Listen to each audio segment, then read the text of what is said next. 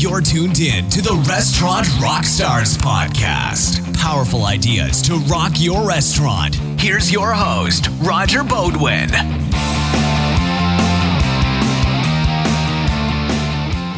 Thanks again, guys, for tuning in. It's Roger here. I don't need to tell anyone that this crisis is unprecedented and it's having a devastating effect on this industry. We're talking about hundreds of billions of dollars lost and hundreds of millions of displaced restaurant workers and employees and hospitality industry professionals.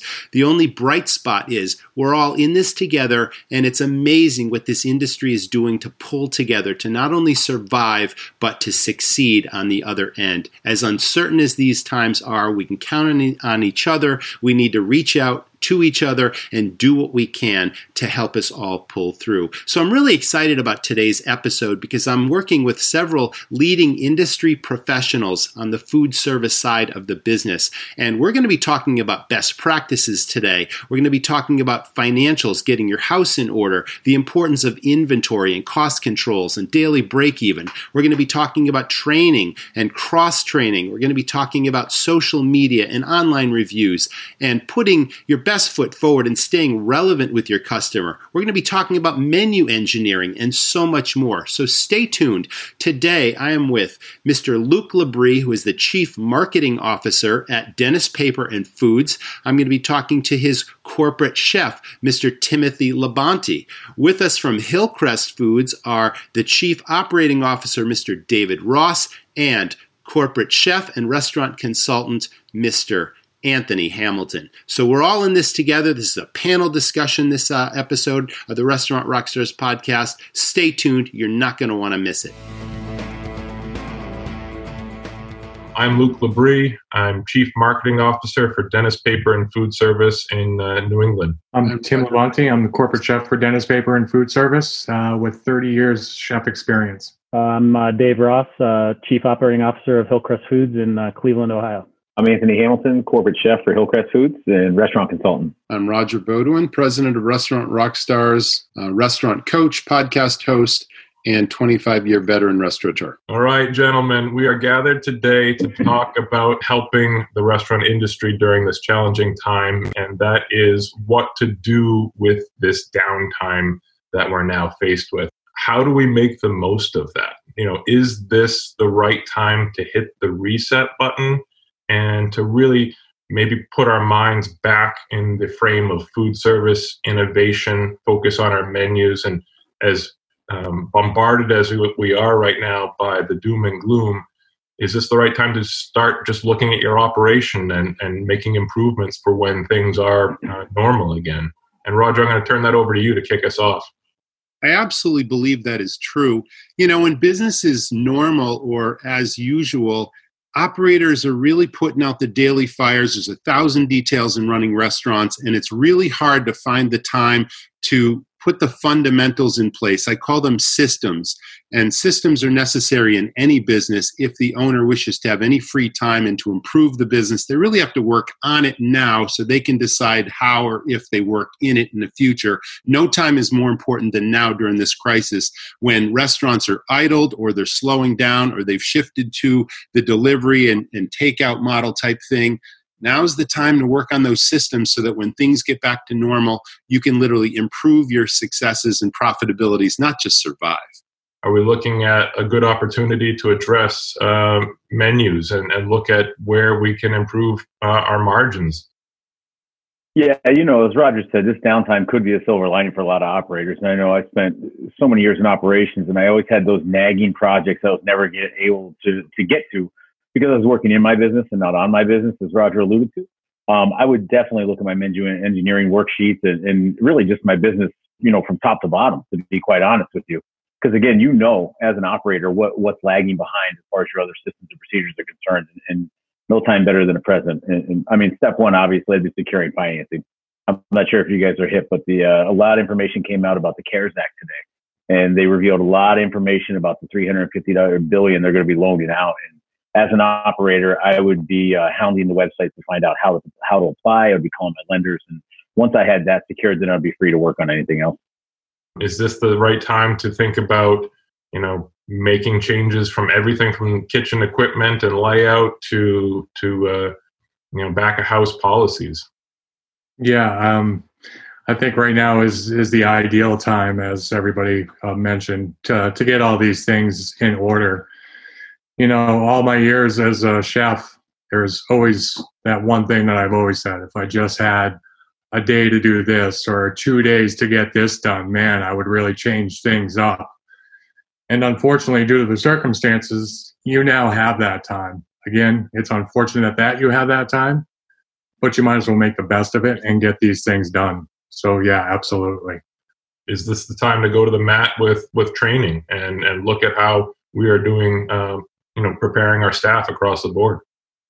Yeah, I think just like um, all the points we talked about, like you know, training is something that uh, again can fall by the wayside. We we deal with you know, as I know you guys do as well, only deal with independent local operators. We're not dealing with national chains, so um, that you know tends to be operators that are you know can be a little bit more loose in their systems, loose in their training, and things like that. And so we're you know outside of this pandemic, we're constantly trying to make sure our operators are are doing the right thing and training their staff and and uh, through people like Anthony and, and obviously, you know, you know, Tim, you're doing great things, uh, you know, there and, and Roger with what you're doing in your podcast, you know, it's, um, th- those kind of things are very important all the time.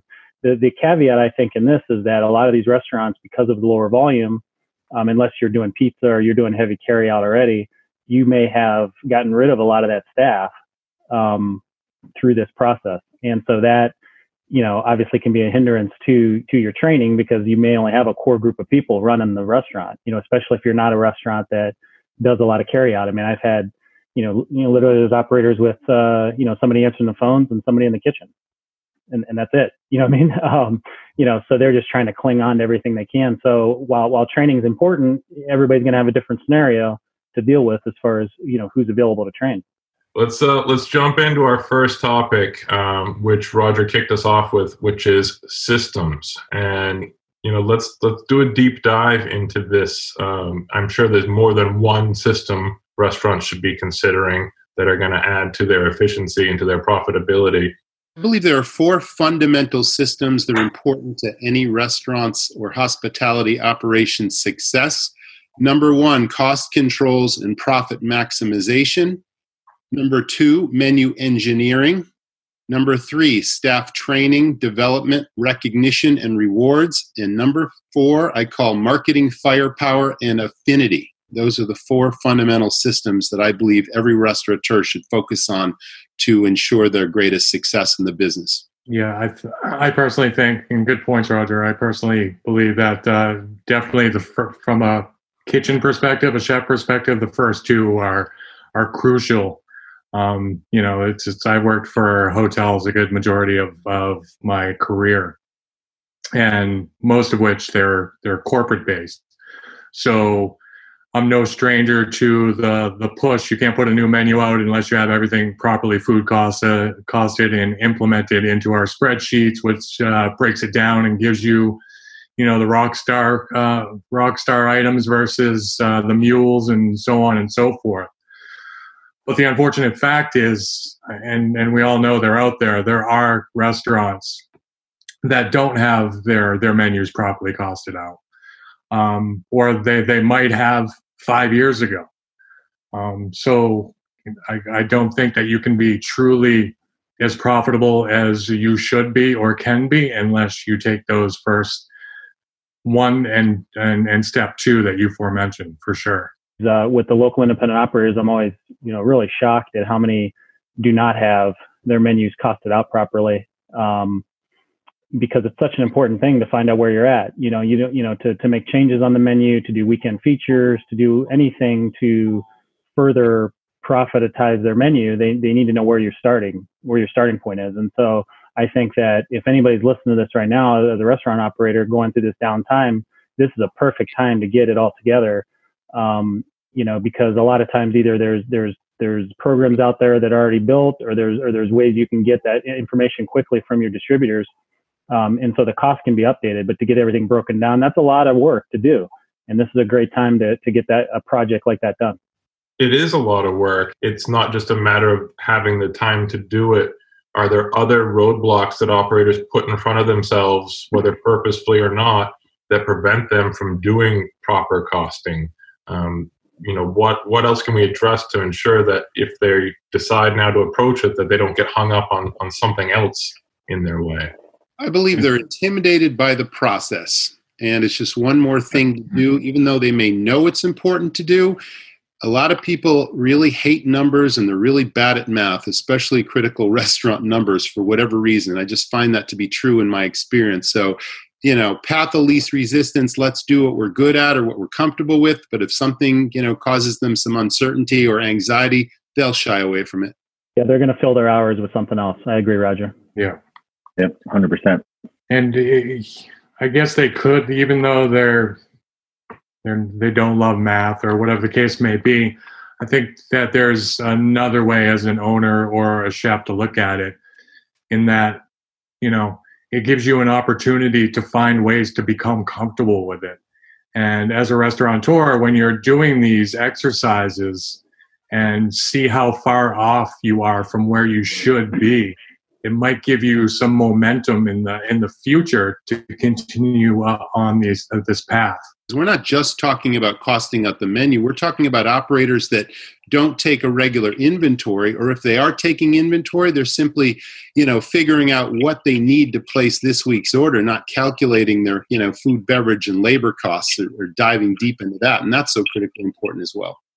Because I look, if we go back to the core of this, if a if a restaurant operator is not confident or has some trepidation in getting this started, like I think if we could take a minute here, and Anthony, you've got a great story that um, is probably top of mind, uh, where you took in a restaurant operator and helped them through this process on the menu and what the end results were and how that customer ended up. You know, maybe maybe you could give that real quick just to give somebody some motivation to say like this is real and this can really affect your bottom line. Um, this particular customer hadn't increased their price in, in probably about eight years. Um, and what it came down to was they didn't have a vacation. They didn't have time to work on their business. They didn't, they didn't have the time we need or what Roger's talking to, to allocate towards these systems. Um, by looking at their price of coffee and, and starting with that because they're a little little nervous. They had a lot of anxiety about raising prices in a very small town and otherwise not very uh, elastic market, so to speak. Um, they raised their price on coffee maybe 50 cents and realized the gains within a month, and then they followed my lead for the rest of the menu and we got them within about 10% of industry average or their benchmarks um, on most of their key items. And what it came down to was at the end of the year, they had maybe 75 to 100,000 extra cash flow just by following inflation and raising menu prices. And then they could hire the manager and take the vacations and do all those things. Really, the simplest process right in front of their face is just getting over that one anxiety hurdle. But getting over that hurdle allows them again to have the resources to do the things they need, um, not quite at Rogers level, but but as close to as they possibly could. It reminds me of a saying that I, am talking to another restaurateur during uh, the podcast I do, um, and he said, "You're never going to be able to save your way to profitability.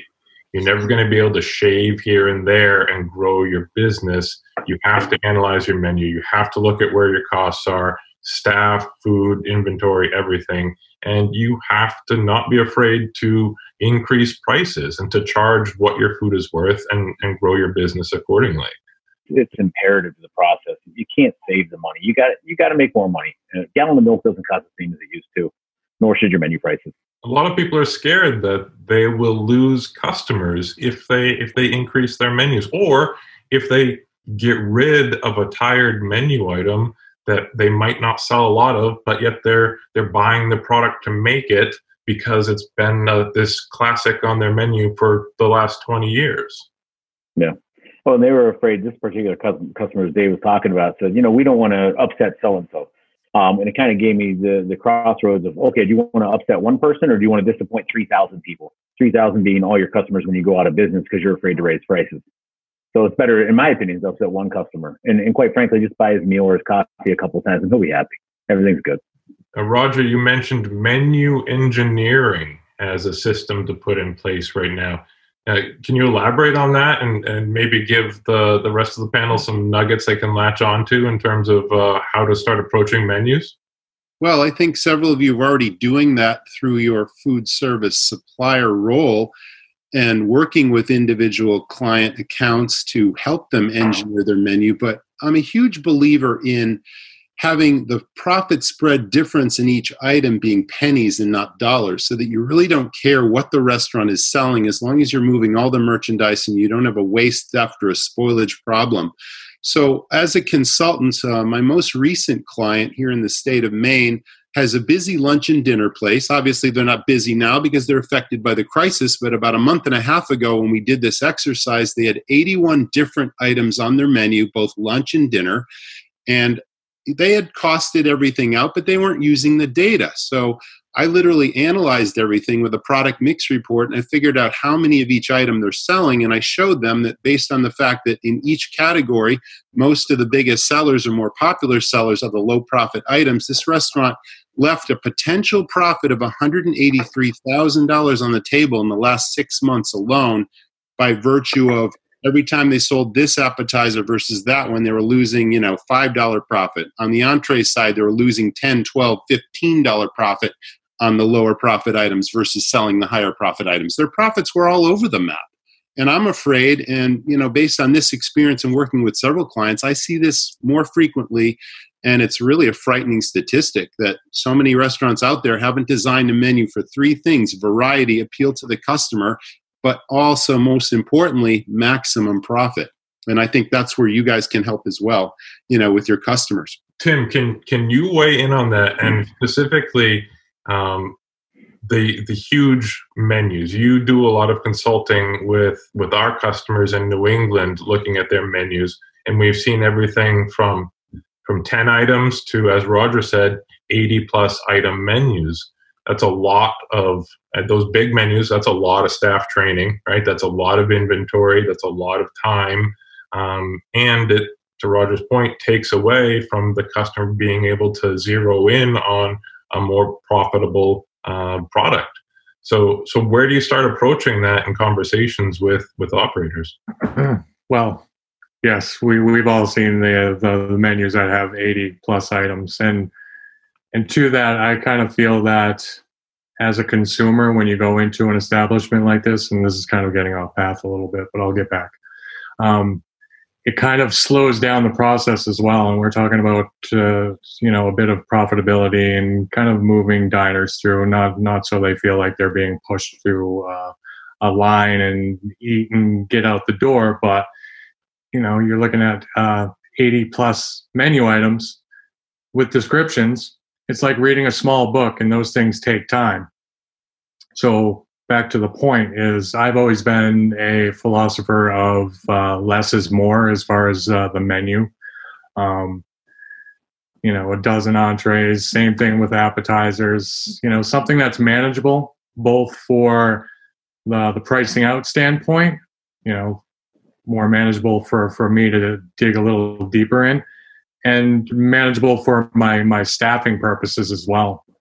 Um, this this would just you know make make more sense as far as you know the overall big picture of managing things. It it just gives you less product that you have to deal with and potential waste that you have to deal with at the at the end. And then, as I mentioned, staffing levels as well makes everything easier there's several things that um, owner operators can do when they realize they have this problem. One, they can drop those lower profit items, even though we discussed earlier that some may be hesitant to do so. They can raise prices on the lower profit items to more meet the higher profit. They can change ingredients or they can change portion sizes or a combination of all of those things.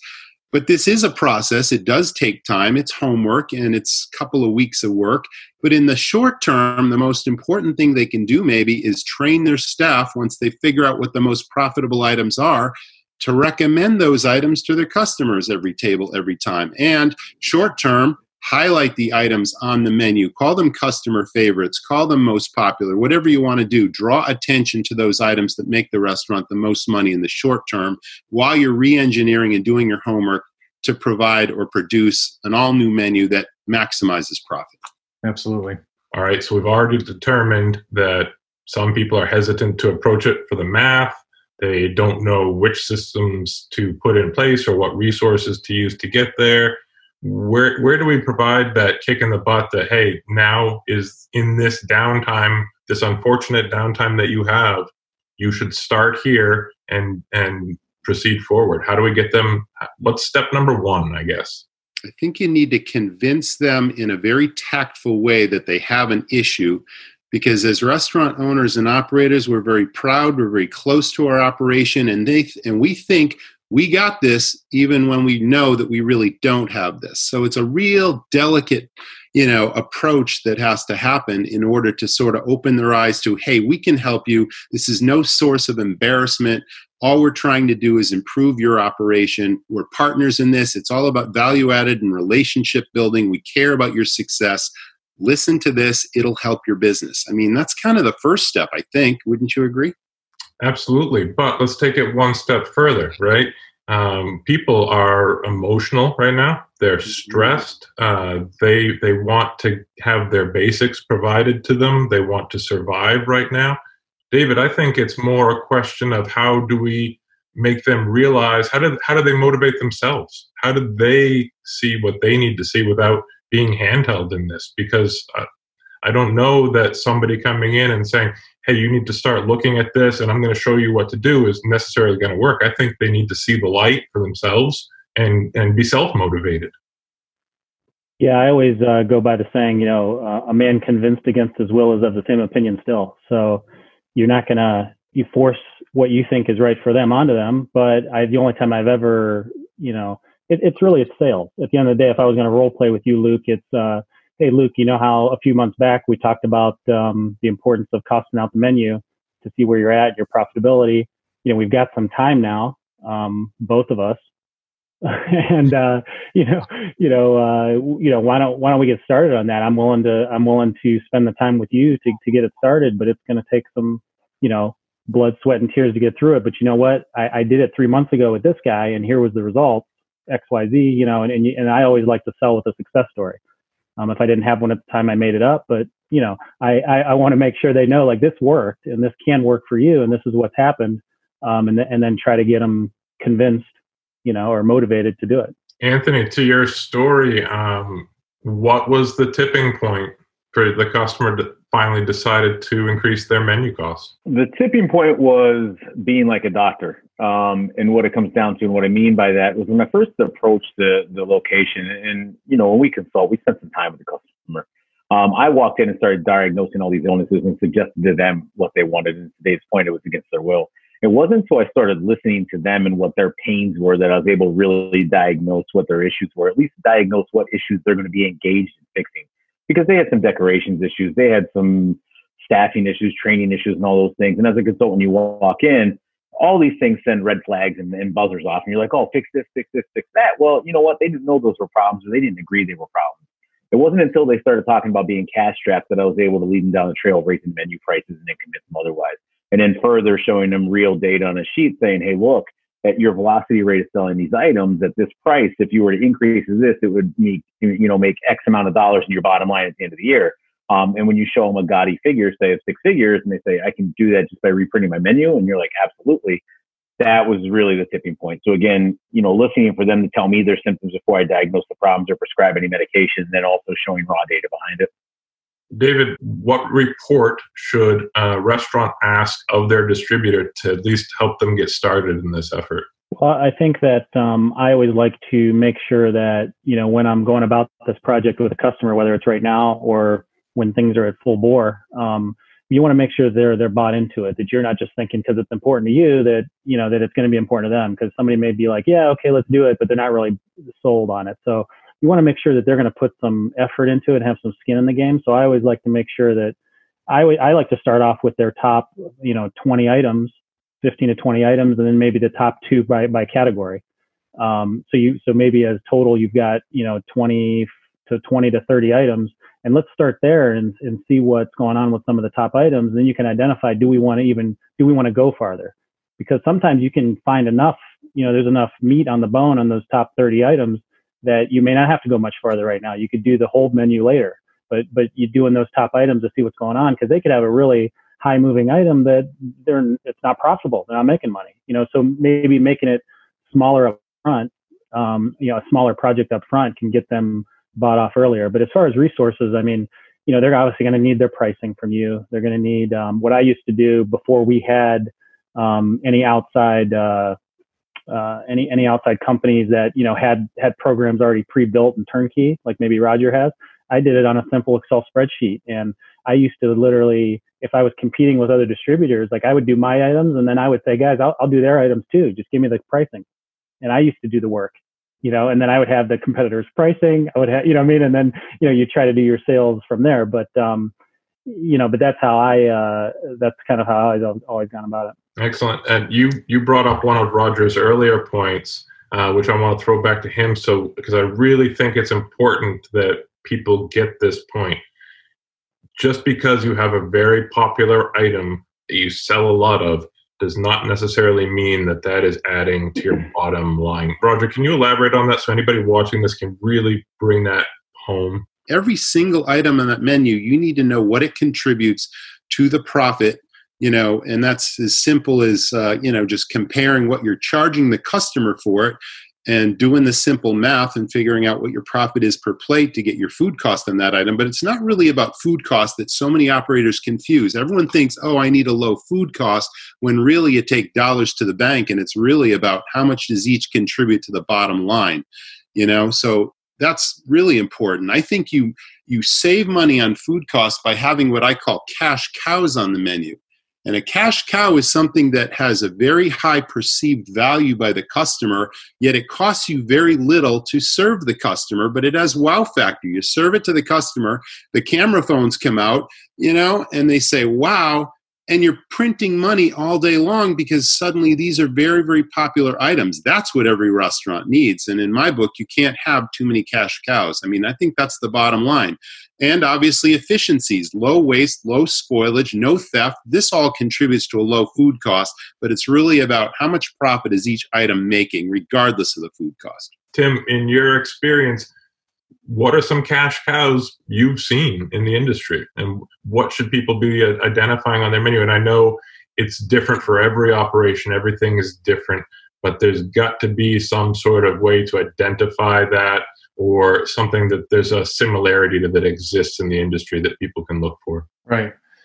You know cash cows in my opinion are you know like breads and garlic knots and calamari and pasta dishes and you know stuffed mushrooms and stuff like that where where the platform of it is really inexpensive anyways being the the mushroom and the, the calamari and you know side of truffle fries and stuff like that are are general very generally very approachable to to everybody however you know in my opinion they're they can be cash cows only if you have the proper portion control implemented as well. And that's probably a completely different topic, but I think that they're interconnected. You know, you can you can understand and have your your your your food costed properly, but if you don't have portion control, it's still going to be out of whack at some point. Good point.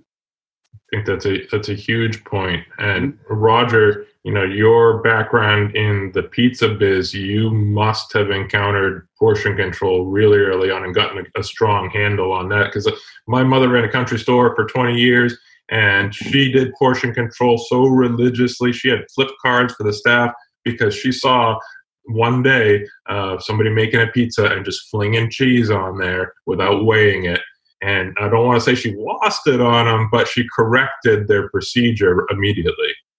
We did as well. I mean, pizza, cheese, and toppings are a huge loss for a restaurant because every employee's hand is a different size. Mm-hmm. Everyone's got a different process or procedure to making it. So if you don't have a photograph and an item description of how many pieces of pepperoni go on that pizza and how many ounces of cheese with a portion cup and everything else that goes along with it, yeah, you're probably giving away the store, even though you've costed out that pizza to your formula. Somebody else is, you know, blowing that formula out of the water with, you know, too great a portion. You know, 30 pieces of pepperoni when it should have 15. You get the idea. But yeah, it's that simple. But that's not just pizza. It's like every dish on every menu has a portion control, or it should. And everything should be photographed and documented, and the training should be just so focused on that with every new employee and then you know veteran employees should be monitored from time to time just sort of audit the process and make sure even when they think you're not looking, notice. You got to notice, you know. Operators are hands-on people, but there's so many details. That's one of the critical things to notice all the time, portion controls for sure. And and I would talk a lot about line checks. I'm not sure if you guys are familiar with line checks at all, but simple spreadsheets where you can go down the line and itemize every station and every prep item on every station from a managerial standpoint to ensure that everything's in line making sure they have their portion cups and their proper portions and that everything's fresh and ready to go for the day's service. You can do that well in advance of service, obviously, but I find that every shift you'll find one, two, three mistakes that could otherwise make or break a meal for a patron. I think that's a huge deal. I'd look at all of those things. Um, and to your point too, for, as far as the training mechanism that I don't see enough of is menu descriptions. And one thing that I prided myself on in while I worked in the industry was writing a novel about each dish. Why that dish is special to us, why that ingredient, the the you know, provenance of that ingredient, why it's amazing. What kind of calamari are you're using, Tim? Where's it from? Why that's important? Is it fresh, frozen? Is it Point Judith or wherever it is? And explaining that to the service staff who doesn't have that fundamental knowledge of product quality or differentiation and making it interesting, not just a fact sheet, but telling a story, a passionate story about it so it's ingrained in their memory. Tableside, they're able to put on a much more kind of professional show without having to say, let me go ask the chef. They can spew that information out and tell you why that calamari is so important. And I can tell you that it, it renders the sales process way more infectious and, and easier for them. Infectious meaning that the customer buys into it a lot easier because they can feel the passion coming from the server. Tim, I know if you had, and Anthony does spot on. Um, Tim, can you elaborate more on Anthony's spot? And uh, I know that you, uh, given the opportunity to shut down your kitchen for a few days, as you had mentioned, would would give you the chance to you know get things in order.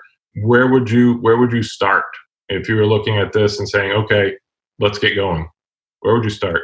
Where would I start? Well, I'm a multitasker, so I would start in three or four different places. But to narrow it down, um, actually, I wanted to touch base on the previous point, which was all, all great points. But uh, another great thing to be knowledgeable about is uh, food allergens as well, especially when training the wait staff. You know, those, if they can articulate yeah. on what contains nuts, what's gluten free, just uh, to bypass any uh, any times when they're going to have to say in the near future, let me go check with the kitchen.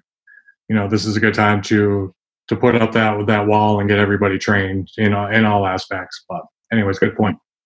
So back to the kitchen. If I had more time, one thing I've always uh, prided myself on is the the cleanliness of, of my kitchens. And all of us that have worked in kitchens know how difficult that is, especially when you have a throwing a thriving, busy environment that's open for breakfast, lunch, and dinner seven days a week. And you're a lot of times doing it with bare minimum staff per budgetary restrictions. So cleanliness is always a big thing. I think that now is a good time to to cross train people in in that that cleanliness uh, portion where you can maybe Bill is normally a saute cook and Bob is usually uh, the grill cook. You know, kind of flip flop their stations and have them clean one another's stations up. Um, it uh, it kind of gives you a different sense as as uh, employees, as staff members, of what it takes and, and how important it is and how much time and effort it takes to bring something from where it is because you didn't normally have time to do it to something that looks like it's brand new and you're walking into a new kitchen. So creating some sort of ownership with the staff through cleaning equipment and uh, deep clean projects, I think is is kind of imperative and it'll only grow your team a lot more by doing so as well, giving them those really hard tasks that they've never been subjected to before. You know, Tim, Anthony, and Roger, in a sense, you've all said the same thing just now, which is essentially everybody within the operation should know the core of what everybody else is doing from knowing how to clean a different station than you normally would to knowing the uh, menu and the description and the passion behind the items between the front of the house and the back of the house and being able to talk the talk across the board that's going to make for a smoother uh, a, a, smoother more profitable operation overall. Roger to throw it back to you uh, system wise where would somebody approach this uh, this cross training like especially and i'm gonna i'm gonna throw you a curveball with this right we can't have all of our staff come into the operations right now. So where do we start in this current situation um, with the let's call it cross training? That's a real challenge, and I'm glad you bring that up because in the best of times, it's an investment, not a cost, to cross train your staff in case mm-hmm. you know the unexpected happens in my operations we had dishwashers that could fry cook and we had you know line cooks that could work the saute station. And we rotated people around just to keep their jobs interesting. And then when somebody got sick or got the flu or got hit by a bus it's like we had a backup so even though it cost a little bit of money up front, I called it an investment because it paid dividends down the road. We also had an on-call system where, you know, you never know when the unexpected in terms of busy happens where suddenly a bus group pulls up and you didn't expect 45 people to walk in during your crush time, that sort of thing. Or maybe it was you know, the end of the evening and you'd already sent people home, and then all of a sudden you get a crush of business. We had people on their days off that were in a, a, fair rotation of on call, and we'll give you an extra incentive if you're just home watching TV or doing your laundry, and we call you and you're 10 minutes away. Will you come in? And everyone agreed to do it. It didn't happen often, but when it did, it saved the restaurant's butt. You know, it was a great thing. But what you do now on on a skeleton crew is is a real challenge. I'm not sure I have an answer to that. I mean, earlier, uh, you know, one of you mentioned, you know, we've got one cook and one person answering the phone. So where's the cross training? How is it even possible? That's that is a challenge. I don't have that answer. Training your staff. Any anytime you go into a restaurant, as a at least I do as a consumer, like you know, um, there's a lot of things that you can overcome as a restaurant um, when you your staff is trained well because everything's not going to be perfect okay? There's going to be things that even you think's perfect but on the consumer end they didn't they didn't uh, you know receive it that way. So you know a well trained staff knowing how to handle customers knowing how to handle issues knowing how to talk to customers knowing how to approach a table knowing how to you know uh, communicate um, all those things can save a lot of uh, issues that'll happen in a restaurant. Um, you know, so if you do have staff that's there, this this is really um, this is something that again you got to go back and like what's the success story? What what can you do to motivate somebody to say like you know what let's get your training down, let's spend the time. You know, um, it, it's just like uh, you know role playing a, a sales call. You got to go in and you and you got to make sure you know how you're going to get that guy motivated or that girl motivated to to get their staff trained. Um, but again, this is a rough time to talk about this. I mean, it's you know because I mean, what did we have? Uh, I don't even know the numbers of of unemployment. You know, this last two weeks, it's staggering there's legislation that is being passed as we speak right now that is very optimistic for the future in that even if Incredibly. a restaurant is closed it's an sba 7a loan program that will enable a business to keep their employees on the payroll and these loans will be forgiven meaning the business won't have to pay them back provided they follow those guidelines if this whole thing goes through you know you got to get in line early but sign up now because chances are you can continue to pay your people what you were paying them before even though they're not working bring them into your restaurant now and train them that's that's the ultimate solution all goes in fact that that number that they generated for those loans they estimate that would cover all small businesses less than I think 100 or, or 200 employees in the United States for six to eight weeks of payroll. That's how they drive the 350 billion. Um, and also, too, is they're extending it past 7A lenders and going to all smaller lenders too. So whoever you're banking with, reach out to them right away, uh, especially tomorrow, and start getting the outlines because they're handing out loans and they're waiving all the red tape. Uh, they're very, very high risk for banks, but they're backed by the Fed. As an operator, this would be the first thing I do. Um, I'm watching the news until it passes, and I'm getting on the horn, calling my lender right now because, to your point, Roger, I want all my staff in. I want to make sure they're all paid because when this thing opens back up, I want to hit the ground running. I don't want to have to deal with all that those hurdles, you know. Um, but it, it, it is looking very very optimistic. I hope the I hope the proof is really in the pudding, like they said it's going to be, because it's uh it's certainly fascinating to watch this go down. It's a hail mary like, for the industry.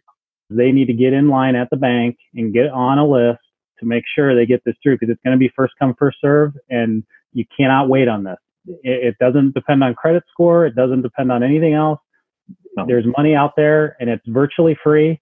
And get in line to get it the situation is changing day to day and with the amount of information we're being bombarded with whether it's the nightly news and coronavirus numbers or you know business loans uh, there's if we're already wrapped up in the stress of the situation, it's it's easy to overlook some of these things. So, in addition to posting this uh, this content, uh, I'll find the links to uh, the relevant pieces for people to go sign up. So, uh, one thing that I have seen from the current situation is this, the thing we're doing right now, which is the use of, of teleconferencing and, and video uh, chat. My recommendation to any operation that is struggling or doesn't have its full staff available to it would be to utilize services like Zoom to have virtual meetings and while you won't be able to train somebody on maybe the equipment cleaning procedure, you will be able to discuss your menu. You will be able to discuss the passion behind your signature dishes. But more importantly than anything else, you will be able to have face to face communication where you can maintain a level of uh, enthusiasm, energy, and passion about your business to keep people um, engaged with, with your operation so that when things return to normal, um, you you are not starting from a cold start, right? You you're all on the same page. So when when the restrictions are lifted, you know you're running in there and you know where you're supposed to get started. Um, and you can kick things off that way. So my recommendation is to use technology to keep your team connected now, so that when you get back in the kitchen, when you get back in the dining room, you're much better prepared to get things moving. All of these things we're talking about this is a time where restaurants can fine tune all of these things, uh, whether it be the technology you just talked about, and, and because this is this is going to be a part of our life in the coming months and years that we're going to have to uh, you know deal with. Um, you know, so everything that a restaurant can do to get their operations tight now to come out, I equate it to you know you, you kind of get an injury. Maybe you're in, you're you're in pro ball, you get an injury, you go down in the minor leagues, you start playing a little bit to get back in shape then you come back up. You know, I mean, like right now we, you know, we're in the, we're in the minor leagues and we got to fine tune, we got to work on fundamentals, and then when we get back up and running, we got to be ready to roll. That's a that's a great analogy. I love it. I love it. I, I know we planned uh, an hour here, so we'll wrap it up with the final thought. And Roger, it's one of the last systems you talked about, and uh, that's marketing firepower. Even if restaurants aren't open right now, or if they're just focused on the takeout and curbside model, um, they should still be getting their message out there. In my opinion, they need to stay top of mind with their customers and potential customers. Where do they start doing that, especially if their heads are in other places right now? Well, the obvious answer to that, of course, is social media. Hopefully, every restaurant has their own individual social media program and platforms in place where they're regularly posting, keeping in communication with their followers and if they're not an expert at social media, chances are at least one or two employees on any staff are much uh, more adept at it than certain owners are. But again, it's all about communication. The old school way would be to have an email newsletter that constantly goes out, you know, maybe twice a month that is custom branded to that restaurant with your logo in it. It's very professional. You use something like MailChimp or Constant Contact, and you just keep in touch with your customers. You let them know what's happening and you appreciate them and just, you know, touch them in a personal way so that they know you're thinking about them even though you're going through hard times and welcome them back as soon as things improve. I mean, it's as basic as that. You can Google or YouTube anything and find out how to do it. If you are sitting out there watching this and you've been afraid to approach social media for whatever reason, now is your time to learn some of the basics. If you have a Facebook account, learn how to boost an ad, learn how to boost a post and target uh, a community within a 10 mile radius. That's assignment number one. If you have Facebook and you've got it down pat, start your Instagram account. Figure out how you're going to get your message out there with Instagram. Now is the time to approach uh, those things. And I would imagine, Anthony, in, in talking to operations, you've you've addressed some of those some of those same concerns where people just don't sure. know how to get started. What has been your recommendation? Well, thankfully, my recommendation is to talk to our social media expert. That's the best thing. so that's an easy pass off. We have a couple individuals that, that do a tremendous job within our organization, so I defer to them. I mean, obviously the basics, but the one thing I can tell you about the tone on social media these days, make sure it's community driven. You know, so it's easy to, to look real bad by trying to profitize off of this, even though that's what you're trying to do at its core and it's necessary for your business model. Um, you got to find a way to look through a community based lens and, and more get PR through the way of leading with empathy, you know, checking in on people, um, or or showing yourself doing something cool for the community rather than just broadcasting like your cool special or your cool takeout items, right? Like there's got to be another component. Um, and lastly, the, the coolest idea I've seen um, recently, and I, I, did some, you know, done a lot of digging because I've had me come up with a lot of answers the last couple weeks. Um, I, I, saw one restaurant that was actually selling items that their grocery store couldn't sell along with their takeout meals. It was especially helping the elderly, and they've lasted on their social media, and I can't remember the name of it, but they were selling toilet paper and sanitizers and wipes and things their distributor had, distributor had the grocery stores didn't have. And I thought that was the coolest idea. Like they weren't afraid to differentiate. So order a plate of spaghetti and get some sanitizer and a, a case of water with it, you know? And I, I, thought that was brilliant. And it was what a refreshing, uh, you know, social media post. And it certainly stood out from the rest. So a way to gain recognition and, and serve the community at the same time, I, I, would say that's, that's a win-win. Oh, I, I agree on all the, the social media platforms. I really like the uh, the empathetic approach and and staying current with your um, your your client base. You know, people definitely want to see what you're doing on a regular basis. You know, these are places that you have regular customers those regular customers are used to going and uh, seeing you on a weekly basis, sometimes more than a weekly basis.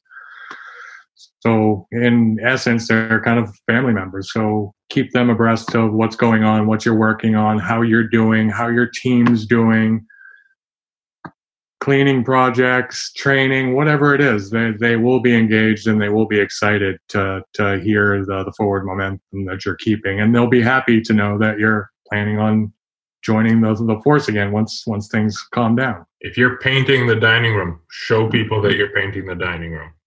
yeah, let them help you choose a color. That's it. You know, yeah. a couple different color swatches on the wall, and have them, you know, post in which color should we go with. This is your restaurant too. Great ideas. Yeah, I think that the you know with social media, uh, if we're in normal times, we're talking about you know first you got to have a presence, you got to have an account, you got to have some content going out, and and maybe it's not super robust or the best you've ever seen, but people are, uh, you know, it's like a few years back not having a website. You know, I mean, if somebody went to, to Google, you know, somebody said, Hey, you should check out uh, Joe's Bar and Grill and they went to Google it and you didn't have a website. People are like, ugh, like, you know, now if you don't have an Instagram account or a Facebook account or whatever it is, it's the same, it's the same uh, reaction. So to have a presence is number one. And I hate to be, uh, I don't want, I don't want this to come off negative, but if you don't have a presence now, you are probably not doing well. um, because because because this is the time right now where all that work somebody did, you know, a year or two years ago, six months ago to build their following and build a community and do all those things that we're talking about, it's paying off now. I've got customers that, you know, with social media and with technology, you know, they, they've got an app uh, that, um, and they have uh, 10 restaurants and they're a very sophisticated operator. And they've got an app that this past Saturday, I'm sorry, this past Sunday, they, they do a big brunch business on the weekends. And so obviously with the restaurant inside being closed down, they have a parking lot to the side of them and they're in kind of a uh, outdoor shopping mall area. And um, they put on Instagram, you know, several, you know, tens of thousands of followers. They said, Hey guys, we're doing a, a drive up uh, or a drive in brunch. And they had uh, servers on uh, roller skates. Oh, and, oh, stop. That's awesome. I, I swear to you. And, and, and they blew it up. They had 300 cars they literally had on the app, it had a place where you could download their Spotify playlist. So all the cars were playing the same music. It was literally like a, they said it was like a tailgate. And, but, but because they had great social media presence prior, because they had an app already to be able to order things, you know, through their app, um, and they had these things set up prior, it was easy for them to implement that in the first weekend that every restaurant's wondering what the heck to do. These guys killed it. And, um, you know they were ahead of the game. So if you're if you don't have that, like don't get discouraged, but don't let this be you know don't let this be another time where you let this go by. Get on these platforms, learn about them, and and like Luke said, Google, YouTube, find an expert. I mean, find a 15 year old. They'll tell you they'll show you how to do it. Um, you know, uh, you got to get you got to get this done now. This is there's no excuses from here on out. Let's take this one step further, really quickly, Luke. It's uh, it's so important about social media, but so are online reviews. I would go as far as to tell any operator out there that's still doing the takeout delivery model to put a card or a note in every bag saying, "If you enjoyed your food and your experience, please leave us a review on Google and TripAdvisor and Yelp."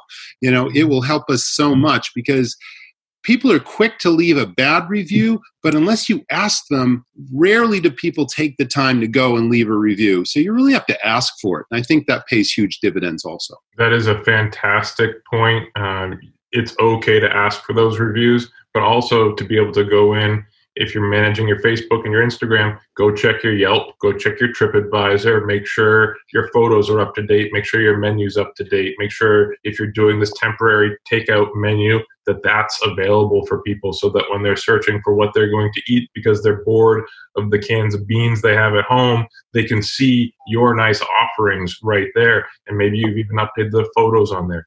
People are going to look at your aggregate star rating and your photos and the menu, and they're not going to dig a lot deeper before they start um, going in and, and choosing what they're going to eat.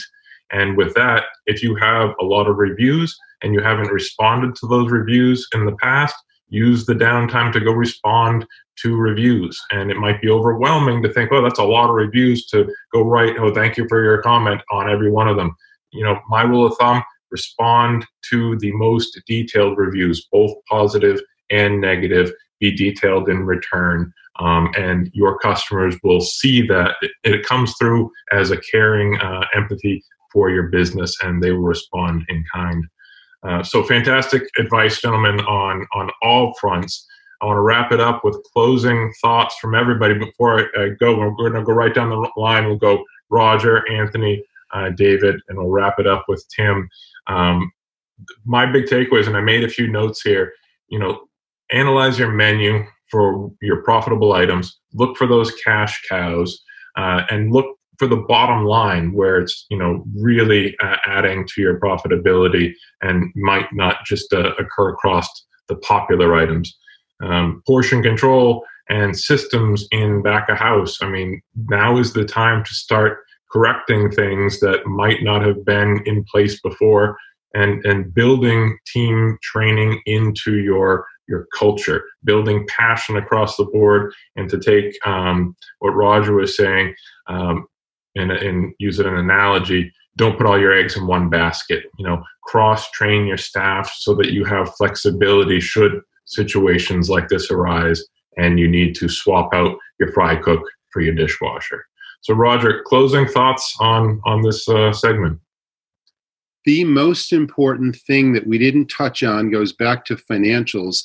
And in the best of times or the worst of times, every operator absolute, absolutely needs to know their daily break even sales number especially those that are pivoting from closed entirely. You know, they're closing their dine in service to do the takeout delivery model chances are they're not making you know meeting that daily break even every single day of the week. They're going to lose less money by closing a day or two than trying to operate seven days a week. So they really need to know what that is. Yeah i, I think uh, i think right now um, i think the biggest thing is uh, is confidence faith and and working hard. You know we're going to get through this as an industry. We're going to get through it as individuals there's going to be some casualties, but uh, we got to stay strong minded. We got to stay positive and, and get through this uh, pandemic and this crisis. The restaurant industry will continue and will thrive beyond, you know, uh, the coronavirus. And uh, so just, you know, keep working hard, do what you got to do. Let's get through this and we're going to come out of this stronger. The, the great operators and the people that do the things that we're addressing in this uh, segment um, are going to come out stronger and, and, and above and beyond what maybe other operators that aren't, aren't taking these things seriously. Yeah, um, again, cloud with silver lining guy over here. I would definitely look at the opportunity to uh, hit the reset button here. I'm talking about cleaning it up and then moving forward, keep it very, very simple as far as my operations, as far as my systems, and, and just the way I do business in general. Yeah, as uh, everybody pointed out, there's uh, in all good points. There's there's no better time than now. Um, you know, there's there's a lot that you can be doing to be proactive, uh, whether that be standardizing, uh, cross training, or attacking the the social media platform.